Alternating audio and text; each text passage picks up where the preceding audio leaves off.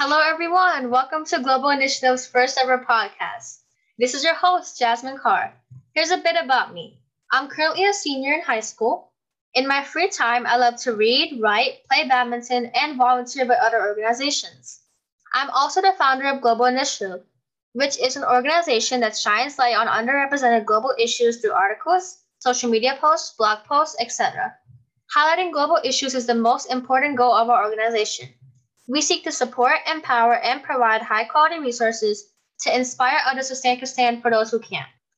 Now that you know a little bit about me and the organization, let me introduce you to our guest speaker for today, Rikna Sarkar.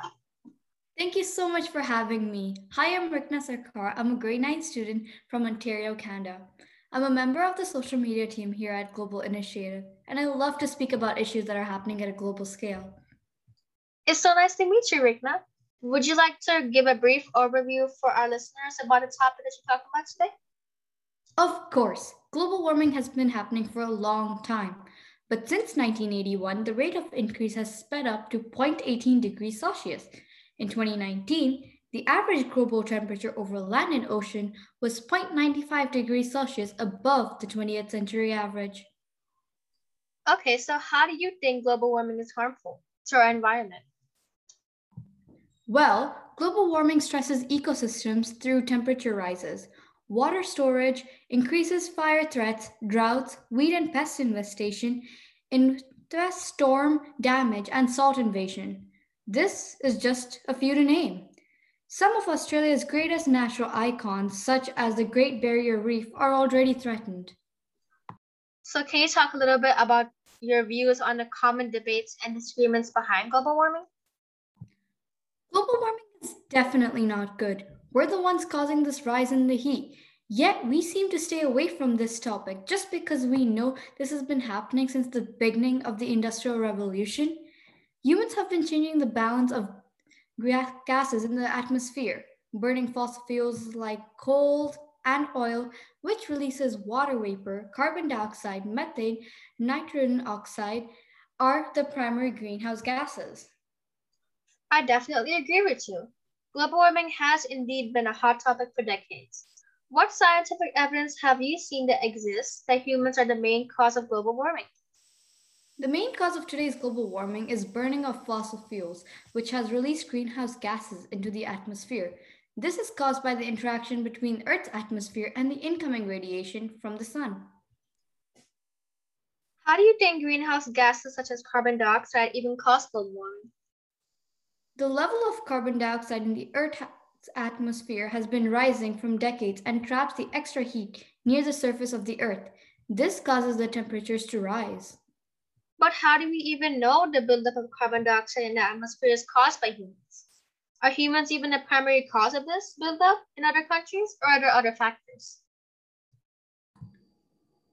Well, we are definitely the main cause of this. About 800,000 years ago, and the beginning of the Industrial Revolution, carbon dioxide's presence in the atmosphere was a mountain. There was about 208 molecules of CO2 in the air per every million air molecule. In 2018, the average carbon dioxide in the atmosphere was 407.7 parts per million. That makes so much more sense. Can you talk about your views on some large global warming contributors? There are so many contributors, but one of them is deforestation. Deforestation is a large contributor to excess of CO2 in the atmosphere. Deforestation is the second largest anthropogenic source of carbon dioxide. After trees die, they release carbon so they have stored during photosynthesis. Deforestation releases nearly a billion tons of carbon into the atmosphere per year. Then we have methane. Methane comes from many natural sources, but humans cause a large portion of methane emissions through mining, the natural use of gas, the mass rising livestock, and the use of landfills. Cattle consist of the largest single source of methane, especially in the US, with the animals producing nearly 26% of total methane emissions.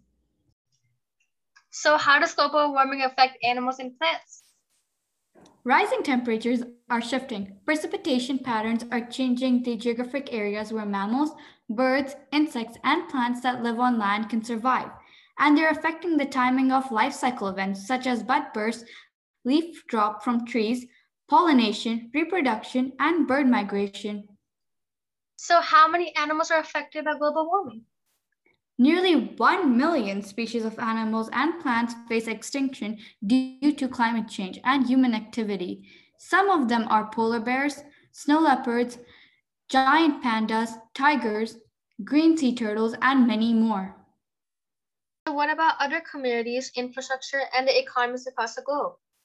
What are your views on the impacts on overall human health and well-being?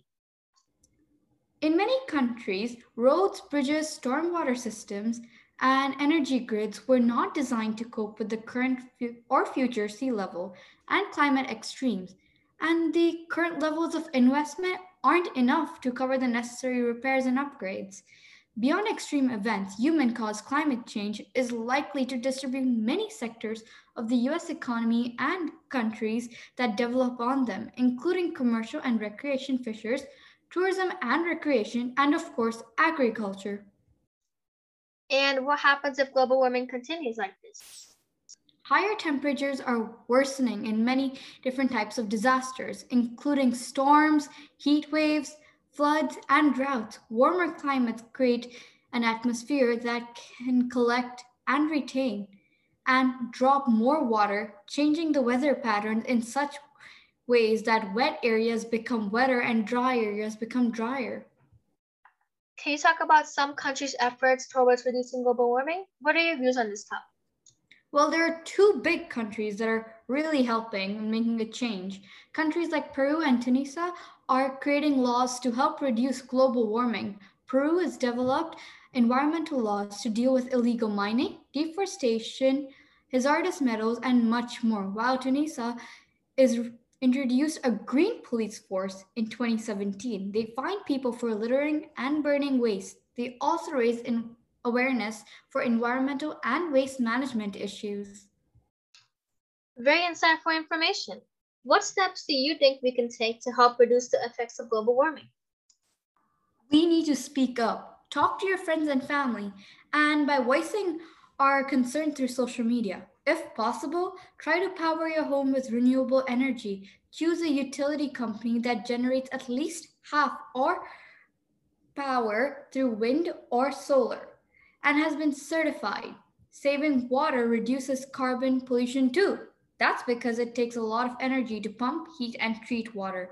So take shorter showers, turn off the tap while brushing your teeth. Little things like that make a big difference. LED light bulbs also use up to 80% less energy than regular light bulbs. They're also cheaper in the long run. You can also help reduce the effects of global warming from your very own home. For example, do your part to reduce waste by choosing reusable products instead of disposables. Buying products with minimal packaging, including the economy size when that makes sense for you, will help to reduce waste. By recycling half your household waste, you can save 2,400 pounds of carbon dioxide annually. Less driving also means fewer emissions. Besides saving gasoline, walking and biking are great forms of exercise. Every gallon of gas you save not only helps your budget, but it also helps 20 pounds of carbon dioxide out of the atmosphere. Like Rikna mentioned, you can also take shorter showers and turn off the tap while brushing your teeth. And that concludes our episode. Thank you so much for listening to the first episode of Global Initiatives Podcast. And a big thank you to Rikna for being our guest speaker for today. Stay tuned for future episodes and be sure to follow us on Instagram at underscore global underscore initiative. Have a great day.